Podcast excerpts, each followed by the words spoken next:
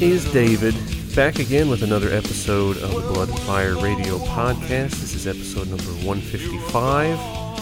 And um, if you didn't hear the last episode, at the end of the uh, of the episode, when the final song was done, I had a, a important message, and that was that this episode, number 155, is going to be the final episode. Uh, been doing this thing for seven years now, a little over seven years, and it's finally come to a close. So I'm going to do a theme to kind of uh, match that as well. Probably pretty uh, expected, I would say. But the theme here is going to be um, kind of a farewell. All the songs have something to do with either um, coming to the end of a, of a journey or just some sort of a a wishing farewell to you know the listener basically. So, not really a lot of underground stuff going on with this one. These are all bands that you will have heard, uh, heard of plenty of times, and uh, so there's no like big surprises here. But um, I think this is a damn good uh, list of tunes here, so pretty good way to send things off. So, should be fairly long, I would say, but not nothing outrageous here. So, let's go ahead and kick things off out of Bergen, Norway band that's been going since 94 that was initially formed as almost kind of a supergroup of sorts. And that's Borknagar, and I'm going to play probably one of their most famous tunes uh, that they have in their entire discography. And it's off of a record called The Archaic Course, which came out in 1998 through Century Media Records, and it's uh, album number three of 11, I believe they're up to now. And this was the first to feature Simon, or Vortex or whatever you want to call him on uh, vocals. And uh, he had some big shoes to fill, you know, taking Garm's place, uh, who was on the first couple of records, but uh, does an excellent job and uh, really kind of uh, established himself as a, as a very um, high quality, clean vocalist as well. Of course, he was already kind of doing work with Arcturus at this time. And then I think after this album came out, more people kind of took notice of his his abilities, I would say. So here we go off of 1998's The Archaic Course. This is Borknagar with Ocean's Rise.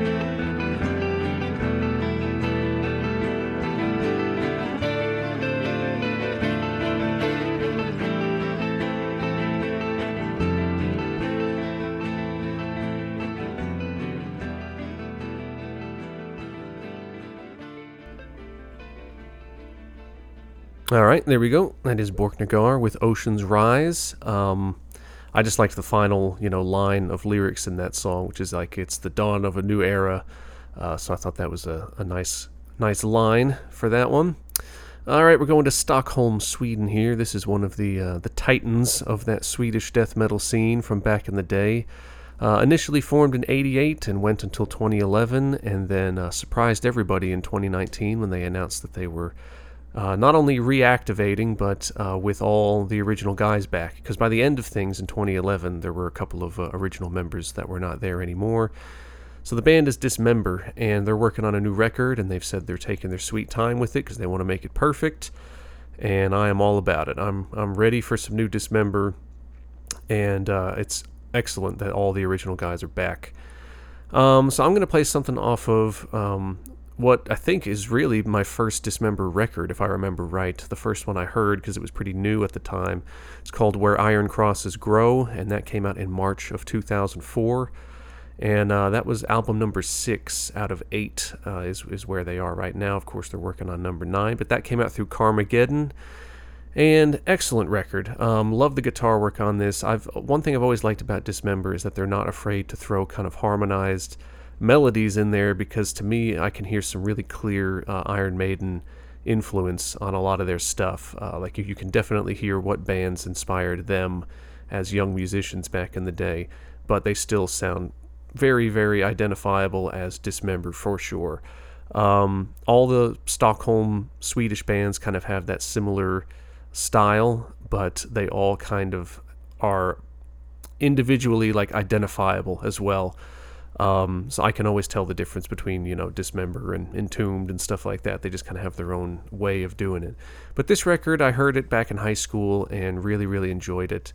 And uh, I know I've mentioned it before, but I was fortunate enough to see them live in Oslo in 2006, and it was still probably the the craziest uh, live performance I've ever seen in terms of crowd participation and just the whole the whole damn place just turning into a big circle pit and just you had you had no choice but to get thrown around and hit and knocked around the entire performance and it was awesome.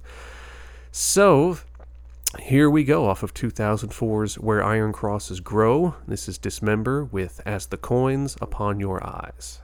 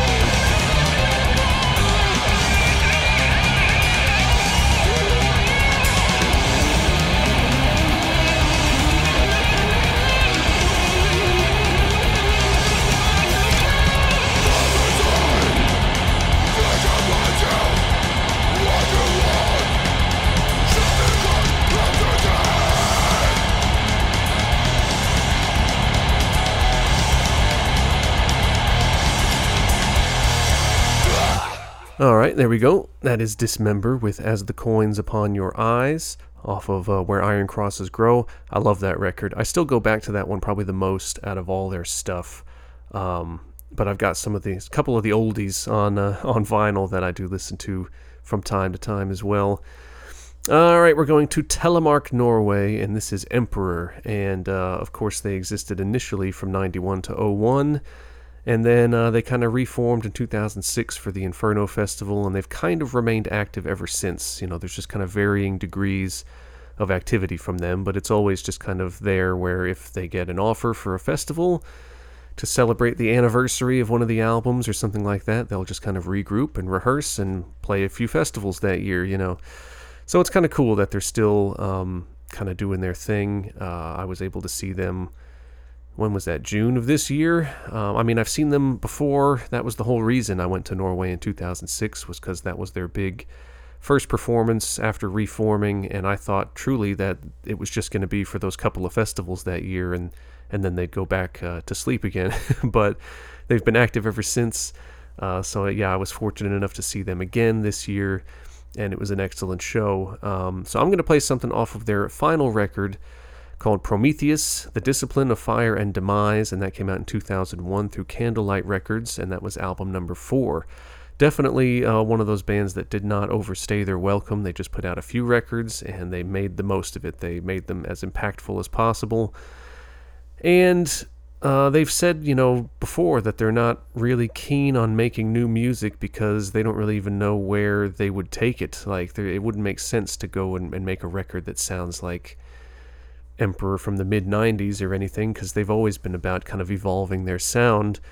And um, by the time Prometheus came out, they had evolved that sound pretty far from where it was in 91, you know. So I kind of agree. I don't know where they would even take it uh, musically for a fifth album, and I think it's uh, just a recipe for disaster in terms of it's never going to live up to the expectations of you know first album in 20 something years like people are going to expect absolute perfection or they're just going to tear it to pieces. So i think it's wise to not do another album but this one's a pretty good swan song so i'm actually going to play the final song off of this album. It's a very fitting title and fitting lyrics and all that so here we go off of 2001's prometheus. This is emperor with thorns on my grave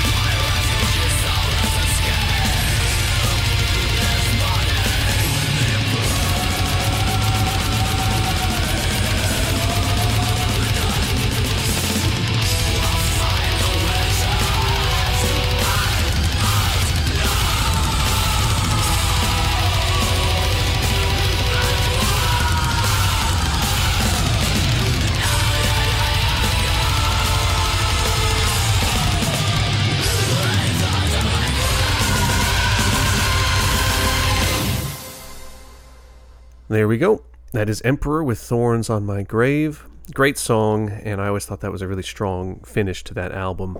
Um, all right, we're going to the USA. A little bit of self service here uh, out of Texas. It's my band, Krigsgrav. Uh, been going since 04, which is just funny to say out loud every time.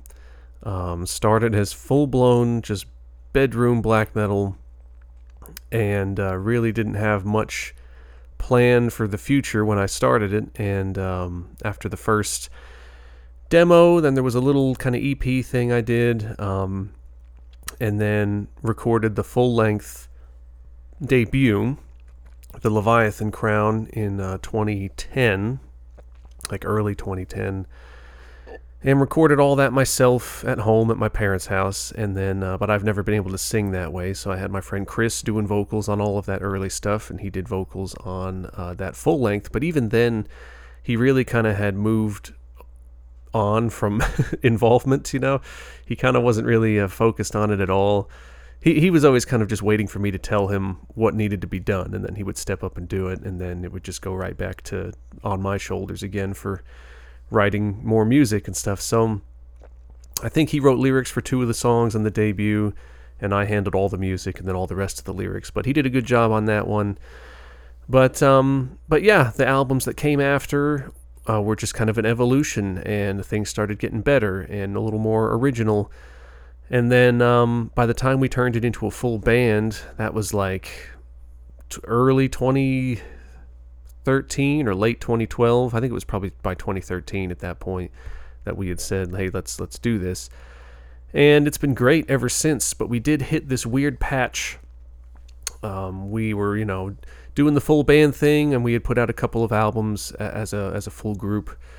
And then um, in 2016 and then 2017, things started to kind of unravel a bit. You know, um, one of our guitar players had, had left and, and moved to Colorado. And yeah, we were just kind of sitting there of, of, you know, I guess it's just me and you now, is me and Justin, and we were to kind of do the whole Darkthrone thing, basically, of like, yeah, it'll just be the two of us, and we'll just make records and and keep going as long as we've got ideas. Let's record them and, and keep going. So we started writing, um, and then very quickly, I had said to Justin, like, man, I'm trying to write other stuff, but all I seem to be able to write recently is really doomy stuff. and he said, me too, funny enough. So we just kind of said, fuck it, and said we were going to make this album kind of our super dark, doomy album, and just really not um, try much to adhere to any prior you know, sound that we had established. Like, let's just write what comes out. And if this is what we're writing, then we're going to make it, you know, sound however we want it to sound. So we kind of joke that this album is our, our Saint Anger because it was just like this thing we had to just get out of our system and, and record it and then, uh, and then move on from there. So, but I actually really like this record. Some of these songs are too long. There's a few instances where we should have absolutely faded a song down and we didn't. We just kept the outro going for way too long stuff like that. There's things I would change if we can go back now, but there's some really awesome uh, riffs, big sounding production, like the toms especially, just sound pretty huge. But um, this one, very, very expected for me to pick this song off of this album. So here we go. I'll quit talking. Off of our fifth album, Leave No Path to Follow, which came out in 2018. This is Krigsgrav with The End.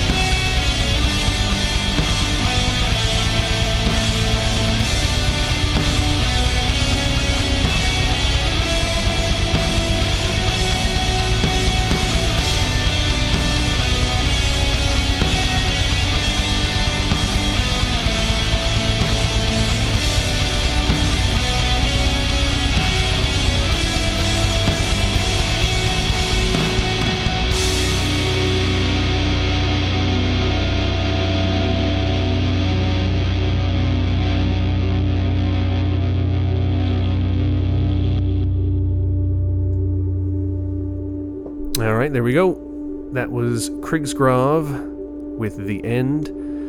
Um, that was one of my favorite ones off of that record. Um, yeah, that record was mixed and mastered by Jason Walton of uh, of Agalloch, who I'm not even sure if that's kind of still a thing that he does for work or on the side, if he still records like other bands or just his own bands. I don't even know, but he uh, had advertised that he was looking for projects basically.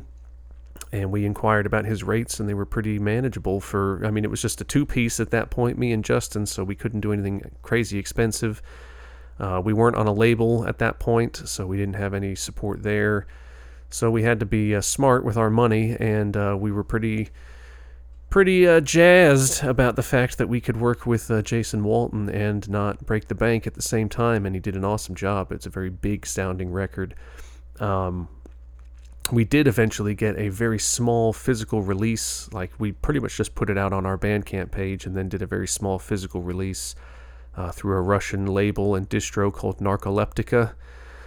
And a very nice uh, man out there, Andre, uh, who assisted us in, in getting some digipacks made and all that. So, uh, you know, much thanks to him. Um, okay, let's go to. Uh, oh, by the way, on that record, there's been a few like reviews of it out there, which is kind of funny because we didn't really send it anywhere, but somehow or another people would just hear it and review it uh, and they complained about how um, just plain Jane the drumming was on that album, and it made me laugh because that was like completely intentional. that was the whole point. Was it was just such a bleak, dark album that I just I didn't want to do a bunch of flashy stuff. I don't really do flashy stuff anyways, but I wanted to keep it, you know, very bare bones and uh, and just straightforward through the entire record. Because I always remember hearing Fenriz from Darkthrone talking about taking that approach with the uh, Ravishing Grimness album, and I love that record. And uh, but he said that he made a point to just keep it as straightforward as possible because he just felt like it suited the music. So I never forgot that. So in this case, I felt like it absolutely suited the music and the mood of the whole record to just keep the drumming very, very minimalistic. So, but people were disappointed, I guess, in my performance. but they didn't get it, man. All right, let's keep this rolling. We're going to Germany here. This band's been going since 87, and I love them. And it is Blind Guardian, and been listening to them since, gosh, freshman year of high school, I want to say. And, um, yeah, just it all stemmed from uh, Iced Earth. So started getting into Iced Earth, um, and then noticing in the booklets of their albums, you know, they would thank uh, the guys from Blind Guardian and thank the guys from Jag Panzer and stuff like that. So that's how uh, myself and my friend Chris discovered uh, those two bands was just based on seeing them mentioned in the Iced Earth booklets. So uh, love Blind Guardian. Not only is the music fantastic and the guitar work fantastic, but Hansi's voice very unique, very identifiable. Uh, he's a very talented guy, but I just I'm a sucker for bands that have singers that there's no way you could mistake them for any other singer. You know, uh, that's why Matt Barlow was the best singer in Iced Earth, is because he just had this unique voice, and you knew exactly what band you were listening to once you heard him singing. Uh, or Alan from Primordial, foreshadowing. Um, but anyways, I'm gonna play something off of uh, the first Blind Guardian album I ever bought, and it remains my favorite one to this day. Um, it's they still kind of had some speed metal roots in there for sure, and but they were this is the album when they were starting to to evolve and get more you know bombastic and big with some of their their songs and really branching out uh, with some different elements and that is Imaginations from the Other Side, and uh, that came out in April of '95 through Virgin Records, and that was album number five. They're up to 11 now, and the last couple in particular have been uh, very strong. Um, yeah, th- this one and Nightfall in Middle Earth are still kind of the sweet spot for me because that's when I was really heavily getting into them. Uh, but this album is just perfection to me. Uh, it's the it's the best one for sure. So here we go, off of 1995's Imaginations from the Other Side. This is Blind Guardian with And the Story Ends.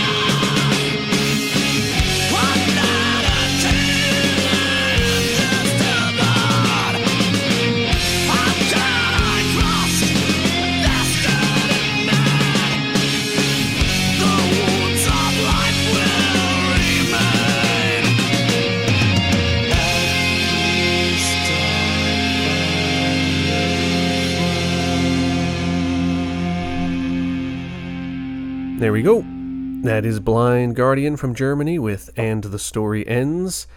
Um, I'm going to have to listen to that record start to finish again sometime soon because I'm in the mood for it now after that. Uh, all right, foreshadowing, as I said. We're going to Ireland here. It's Primordial. They've been around since 92. And currently a four piece, which was kind of weird to find out recently because they, of course, put out their new album, um, which is called what? What's it called? How It Ends? Is that the yeah? But um, but one of their guitar players left, and he didn't play on the album. And I was like, whoa, wait a minute, what? You know, like Kieran is still there, and he played all the guitars on the new record, but Michael uh, O'Flynn, um, who's been there since. I mean, when did he join? 2002? um, he evidently is gone. so I don't know what made me uh, figure that out. Um, I, I, forget where I heard it. I just I just happened to hear something in passing, or see something maybe in an interview that just mentioned Kieran doing all the guitars on the new album. So I was like, well, that's weird. You know, uh, did Michael just not participate in the recording? But he was there for the songwriting and stuff. I have no idea. But um, I just saw that he's not there. And then when you check on their Metal Archives page, he's listed as a past uh, member. So I was like, huh. So that's a bit weird because he wrote some of their best, uh, most popular tunes on the last several records. So that's that's a big loss for them, in my opinion. Um, I'm gonna play something off of my still my favorite Primordial record, and it's one that um, I remember hearing it not long after it came out and not quite getting it at first because the vocals were so different from what I was expecting and what I was used to at that point. But uh, once I kind of really uh, digested this album, uh, it became a favorite of mine, and it still is. And it's just a very powerful record, and that is The Gathering Wilderness.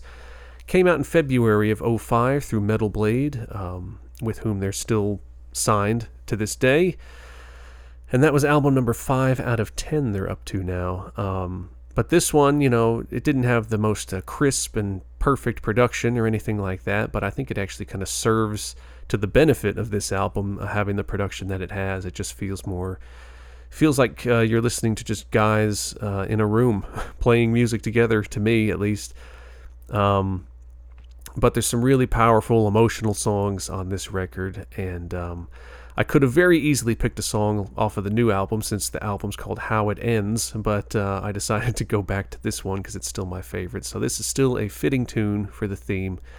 So here we go, off of The Gathering Wilderness. This is Primordial with End of All Times.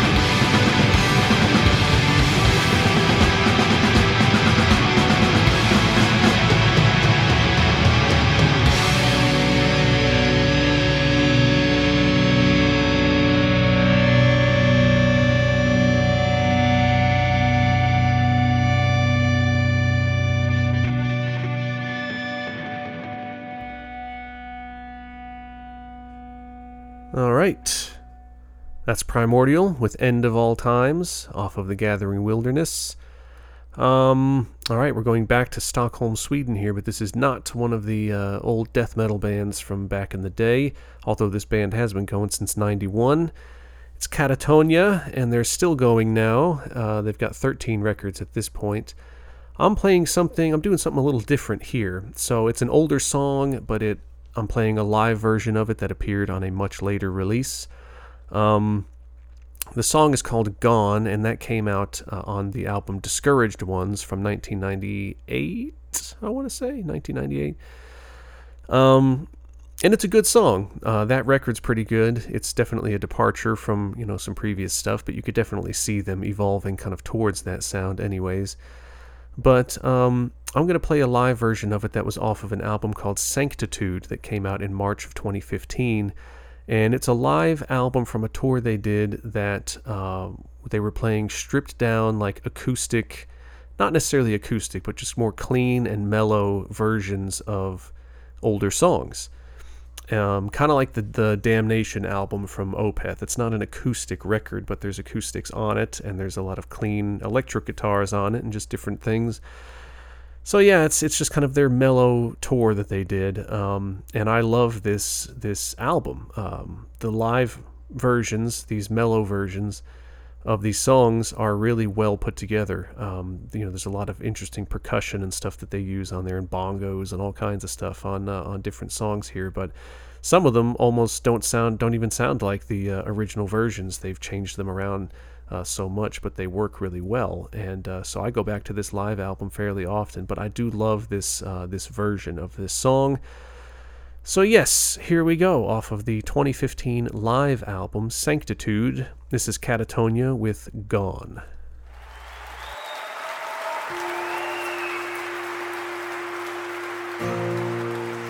This is a song off the album Discouraged Ones. We've never played it live before this tour. This one is called Gone. Hope you like it.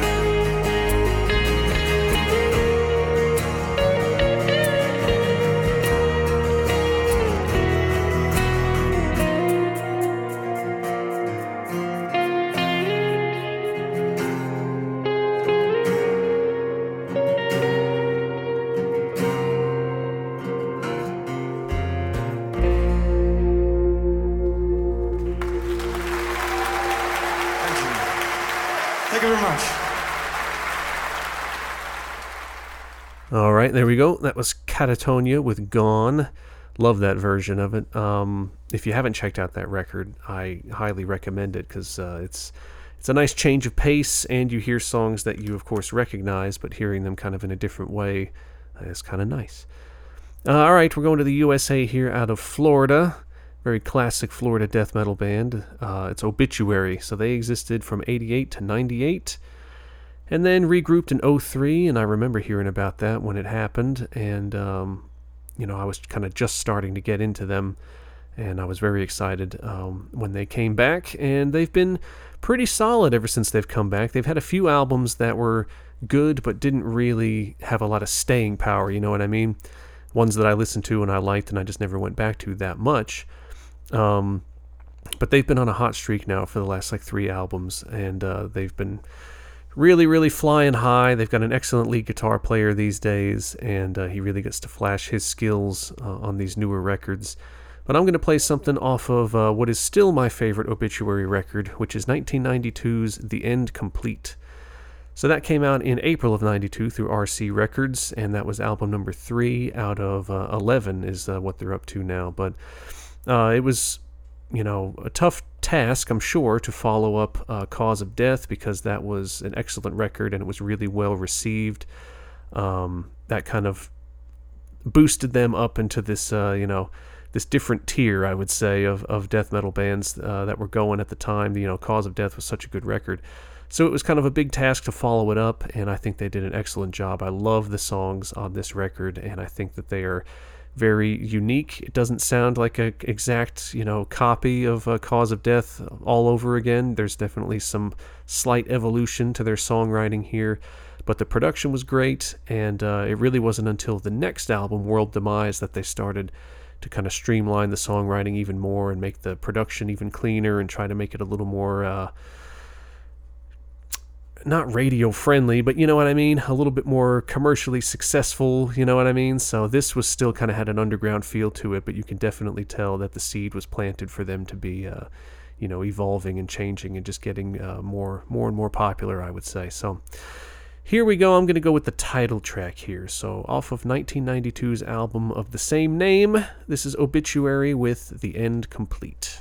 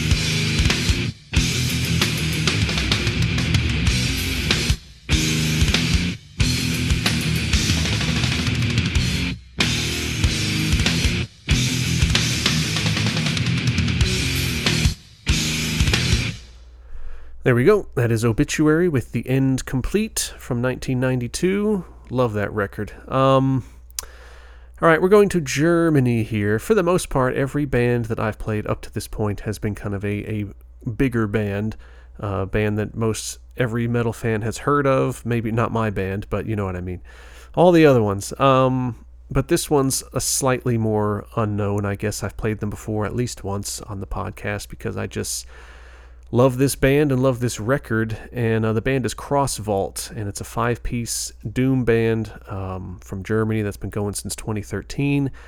I didn't even realize it when I first got into them, uh, but then when I was kind of looking into who the members are, I saw that the vocalist is actually the same vocalist from the band Horn, who I also love. Um, so it all made sense to me listening to it now. I'm just like, well, of course it's that guy. It's, uh, they have the same voice. How did I not notice this, you know? But this is an excellent Doom band, and I have not, still haven't heard the uh, the debut. I need to check that out. But the second album's good. This third album, I think I like it the most for a couple of reasons. Because the songs are just better written, um, which is expected as you move along in your career that you would get better at it. So the songs are a little bit better written, and I think since it's the first record of theirs I heard, there's always going to be that little bit of you know. Uh, nostalgia, I guess, even though I just discovered it like a year and a half ago. it's hard to call it nostalgic if it's that recent. But um, but yeah, there's something to that. Like the the first record of a band that you hear and you really enjoy, that tends to stick as like a favorite, you know. But this album is called As Strangers We Depart, and that came out in May of 2021 through Iron Bonehead Productions. And as I mentioned, this is album number three, so I need to go back and hear the debut so I can really get a full grasp of, uh, of the evolution of this band. But um, really well done, and if I remember correctly, it made it on my albums of the year list um, for 2021, and was I, I was very stoked on this album when I first heard it, and uh, I still go back to it pretty often. I've got it saved in my favorites on Spotify, so every once in a while I just go right back to it and still love it now. So I'm going with the title track again. I know I just did that with Obituary, but I'm doing the same thing here. So here we go from Germany. This is Cross Vault with As Strangers We Depart.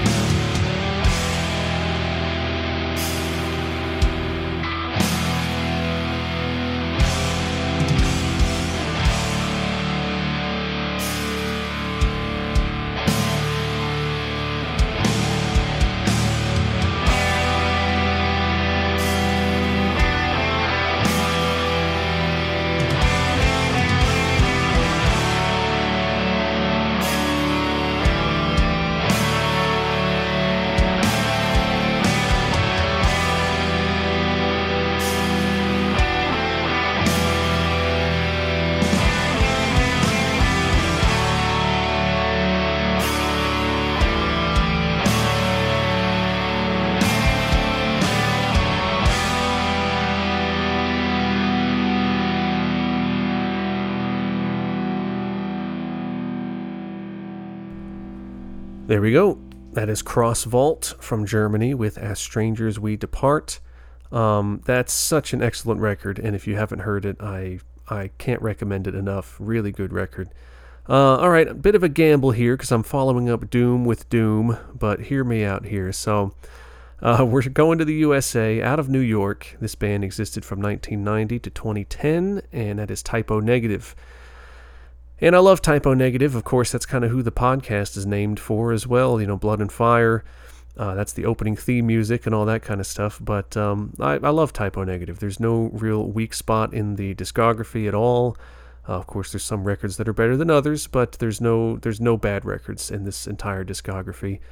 I'm playing something off of my favorite record, which is World Coming Down, and that came out in 1999 through Roadrunner Records, and that was album number five out of seven. I'd say Life is Killing Me is the one that I took the longest to come around on, and now it's like one of my favorite ones of theirs. But uh, World Coming Down is to me the best. Um, they still kind of have the uh, the gothic, you know, vibe that they had from Bloody Kisses and October Rust is present here, but it's everything's just slightly more um, abrasive, not necessarily aggressive, you know, but um, there's just kind of this harshness to World Coming Down um, mixed in there that just kind of makes it the most complete sounding album of theirs, uh, in my opinion. But really great songs, really great lyrics, um, and just the everything right down to the album cover. You know, just suits the music and the mood so perfectly. And um, yeah, that, there's just no topping it for this one, for me at least. Um, so here we go. This is uh, probably a bit dramatic to use for this theme for this episode, but whatever. Uh, off of the album World Coming Down, this is Type O Negative with Everything Dies.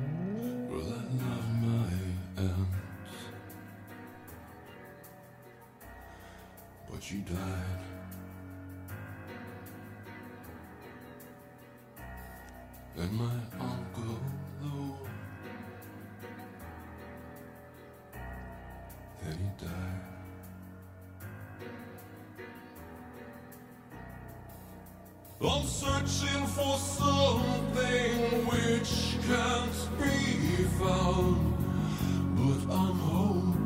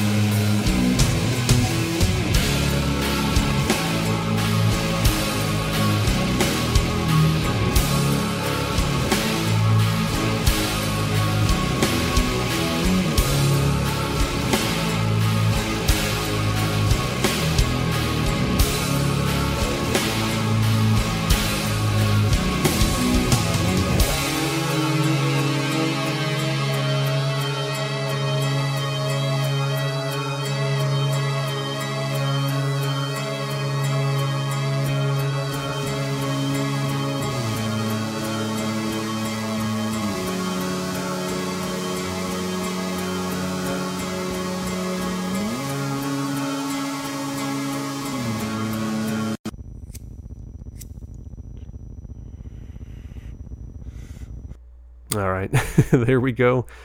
That's Type O Negative with Everything Dies. Excellent song, excellent record. And we're going back to Norway here, out of Bergen. This is one of my favorite bands ever, honestly. Been going since 91, and that is Enslaved. And yes, um, I'm going to play something off of the first Enslaved album I ever bought, which um, I had heard the album Below the Lights and um, enjoyed it, but I didn't actually own it yet. And then uh, whenever Isa came out in 2004, I uh, I bought that and really really enjoyed it, and just kind of been a fan ever since. Honestly, worked my way back from there into their older stuff, and uh, of course that time in high school is when I was starting to get into black metal.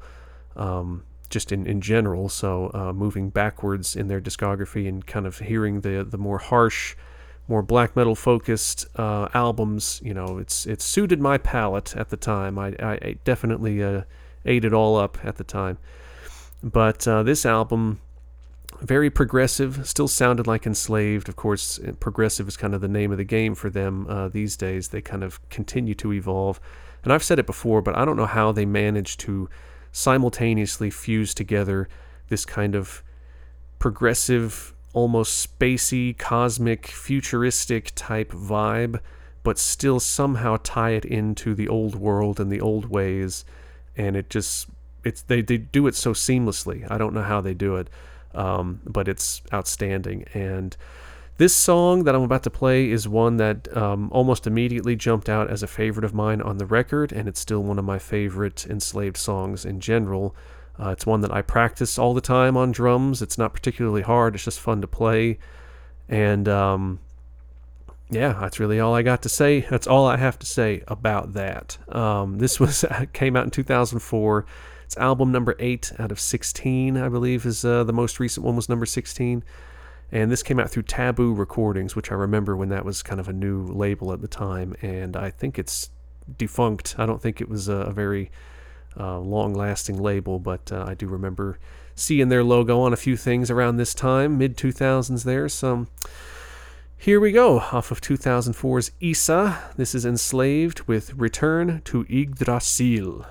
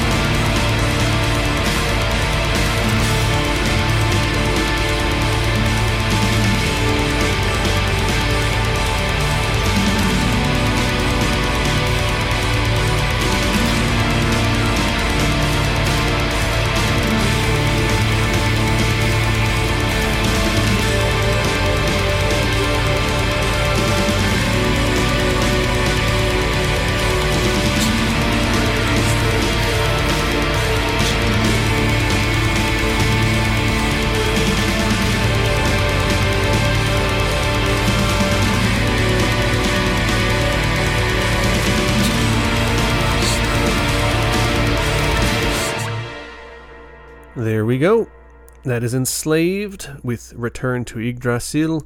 Um, great song, and anytime I've ever seen footage of them performing it live, it sounds outstanding. It's a it's a translates really well to the live stage. Um, all right, we're going back to Sweden here. This is a six-piece doom band that's been going since '94, and I think they're excellent. It's draconian, and I'm not always the biggest fan of the uh, kind of Beauty and the Beast thing of you know the the man doing really harsh vocals and the woman doing very beautiful vocals. It hasn't worked for a lot of bands that have tried it. Uh, my friend Chris was kind of the one that got me into Draconian because he loved all of that. And I think it was mainly because he just liked hot women and they, they all seemed to have some hot chick doing operatic vocals. So he was into all of it, you know. Um, any band that had a female vocalist uh, singing in it as well with, you know, extreme metal or whatever, he just he was all about it. But I was never the biggest fan of that style overall, but Draconian was different to me. I always liked the music uh, I thought the I thought they were just excellent songwriters, and um, that's always going to be better than some of these other bands that just kind of do it in a more trendy way, your Lacuna Coils and things like that. Um, but I think they've Draconian's one band that has improved with every single record. Every one that they put out has been a step up from the one before it. And the most recent record, Under a Godless Veil, that came out in 2020, um, is is excellent. It's damn near a masterpiece in my opinion. Um, because it's it's not overly gothy. It's they still will always have that gothic vibe, but it's not over the top. It's still very much just a heavy, you know, riff based doom band, and the guitar work and the riffing is uh, is excellent. And uh, I think I've said that the song off of this record called "Sorrow of Sophia" is one of the best songs I've ever heard as far as its construction and its execution and when they take little melodic breaks in the middle of the song and it kicks back in heavy and the way it comes to a close. I think it's a damn near perfect song, and uh, I've played it before. I'm not going to play it here. I'm playing a different one, but uh, I am going to play something off of that same record. Record, as I said, Under a Godless Veil came out in October of 2020 through Napalm Records, and that remains uh, their most recent one right now. Uh, it's album number seven, but they're working on a new one. They've got their original female vocalist back, uh, Lisa, and she was gone for the last couple of albums, but now she's back in, so a lot of fans are kind of uh, eager to hear her back on a record. Um, but yeah, this is an excellent record, definitely the best in the discography so far. And this is, uh, I can't remember if this is the final song or the second to last song, but it's towards the end of the album. But excellent tune here, and it uh, suits the theme as well because the lyrics are basically about coming to the end of one journey and beginning another, you know, transcending into another place to start your next journey. So here we go, off of Under a Godless Veil. This is Draconian with Ascend into Darkness.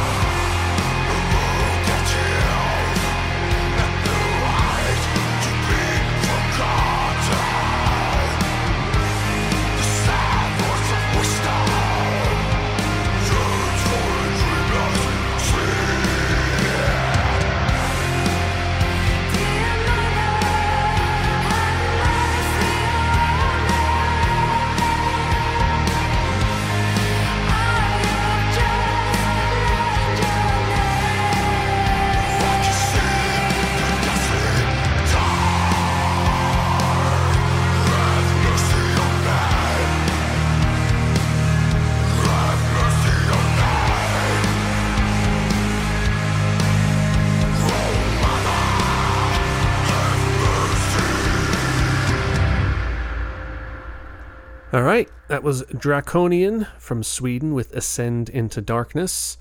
And we're going to keep it in Sweden for the next one here. Uh, four piece. It's been going since 04. It's Tribulation. Really enjoy Tribulation. And uh, was fortunate enough to open for Tribulation once, uh, however many years ago that was. I don't know. Four? Four years ago? I don't know. But um, but no, they they're going through some changes, man, and it's it might be necessary because they've kind of hit this stride where like for three consecutive albums, they they've kind of sounded almost the same. They've been good records, but they haven't evolved much, and uh, they lost one of their guitar players, who's just kind of doing, um, I think owns a studio or does mixing and mastering and stuff like that. So it's kind of focused on that. Does um, um, art as well. What's the word I'm looking for? Like graphic design, stuff like that. And is working on solo uh, solo music as well. And I can't remember his name either, but it's one of the you know primary songwriters uh, in Tribulation. So that was kind of a big loss for them. But they've got a no, new guitar player, and they put out an EP that consisted of maybe one or two uh, original new songs and then a couple of covers. So you know things are still in motion, but uh, it might be a good thing that they've got a new uh, new blood in the band to kind of push their sound in a slightly different direction. Whether it turns out to be a better direction or worse or whatever remains to be seen. But uh, I think the time was right for a change at least. Um, but I'm going to play something off of the most recent uh, full length, which was the last one to feature that that guitar player who left. Um, it's called Where the Gloom Becomes Sound, and that came out in January of 2021 through Century Media. And that's their fifth album uh, so far. Didn't like the debut so much. Um, second album is great, and then everything since then has been has been really good as well. Uh, they've just kind of found a formula that they're sticking to these days. But um, very catchy song structures, of course. Um, great guitar work. Drums are very simple and straightforward, but very effective for kind of the sound that they're going for. And um, aesthetically, they have a, a cool look, you know, a cool vibe about the band altogether.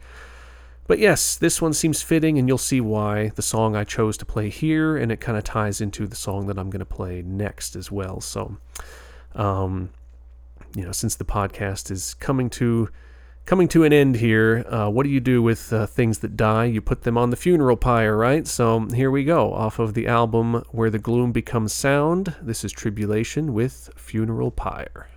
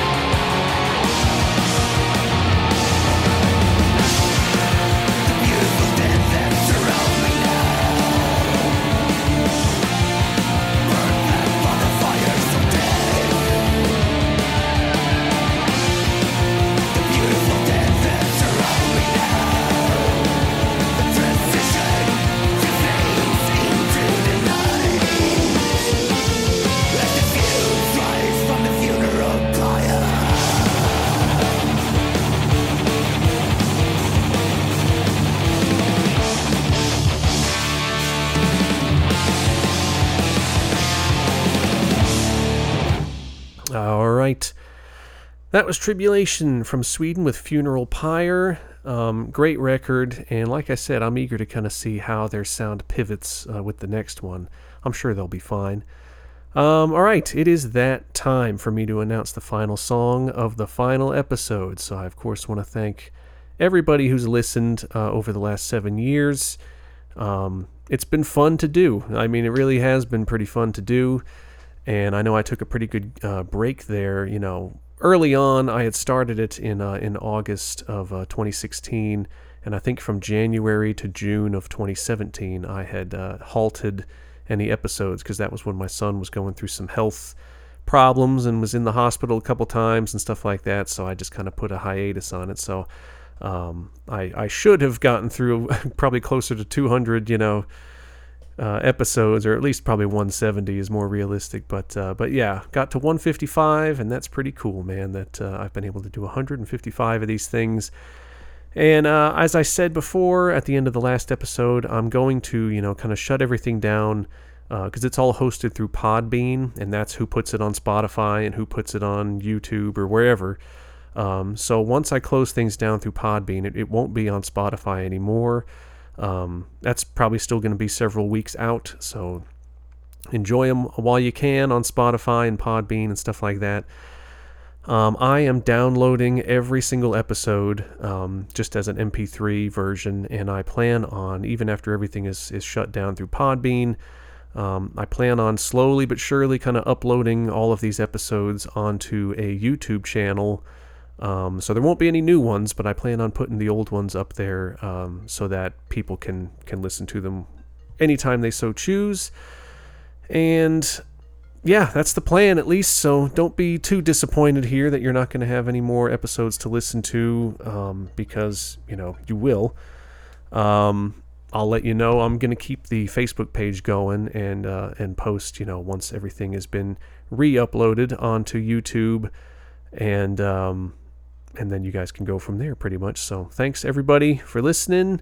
It's been real, and um, don't know what my next thing is going to be. Just probably focusing on on music, Krigsgrav, and other things, and um, I don't know, just getting some of my some you putting my time to not better use, but different use. Things that I should be doing that end up getting pushed to the side because I'm working on podcast notes and stuff like that. I need to I need to shift my focus back. So let's go ahead and announce this thing.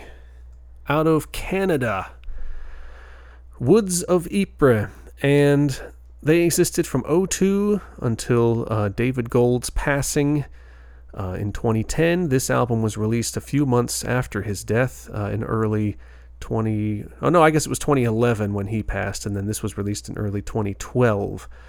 Um, I want to say he passed in in maybe November or December of 2011, and this album came out um, in February of 2012.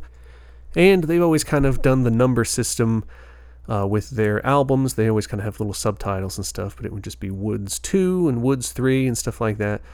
Uh, so this is um, their final album called Woods 5, Gray Skies and Electric Lights. And as I said, came out in February of 2012 through Earache Records, and um, that was their fourth album, which was confusing because you're like, well, it's called Woods 5. Why is it their fourth album? Well, it's because like their first EP in 2002 was kind of the thing that they considered to be like Woods 1, and then their debut full length was Woods 2, you know.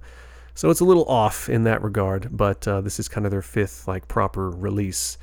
Um, but it's great. Like they've they kind of by this point had kind of dropped um, any sort of like real black metal tinges that were there in the past, and it's just much more of a just kind of melodic doom, just heavy album with super baritone vocals and uh, just a unique record and an excellent record. And uh, when people kind of pick their favorite albums from Woods, it's always um, seems to be you know like the Green album, you know Woods Four, stuff like that. Like I don't hear this one picked as the favorite that often, but um, I don't really know anybody that dislikes this record either. You know what I mean?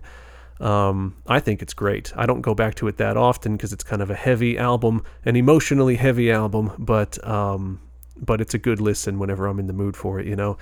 So this is a long song, um, but I'm playing the full the full thing, full version, and it just seems fitting, uh, especially with you know "Funeral Pyre" from Tribulation being the song played right before it. Uh, what happens after something burns up in the funeral pyre? It turns into ashes, right? So here we go. I'm going to announce this final one one last time on the final episode. Thanks again, everybody. Here we go. Off of Woods 5, Grey Skies and Electric Lights. This is Woods of Ypres with Kiss My Ashes Goodbye. Cheers.